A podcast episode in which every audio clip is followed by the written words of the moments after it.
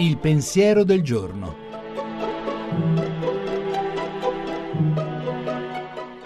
In studio Gianni Valente, redattore dell'agenzia Fides. Un amico sacerdote mi racconta di essere entrato qualche giorno fa in un negozio dove lavorano insieme cristiani e musulmani.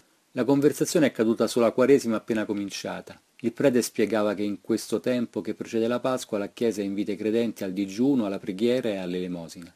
A quel punto gli impiegati musulmani hanno cominciato a scherzare bonariamente con il sacerdote, dicendo che non avevano mai visto i loro colleghi cristiani fare digiuno, quel digiuno che invece loro praticano con grande dedizione durante il mese del Ramadan. Nei paesi del Medio Oriente la pratica del digiuno accomuna cristiani e musulmani.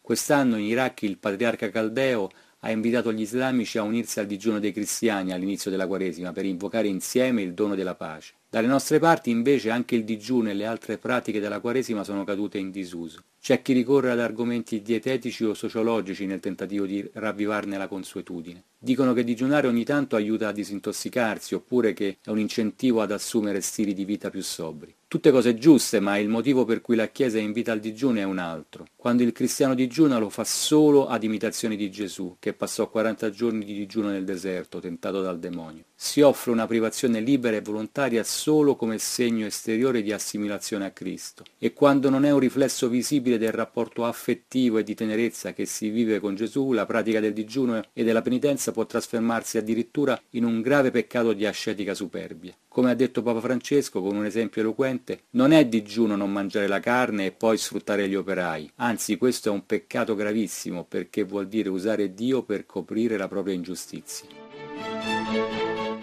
La trasmissione si può riascoltare e scaricare in podcast dal sito pensierodelgiorno.rai.it.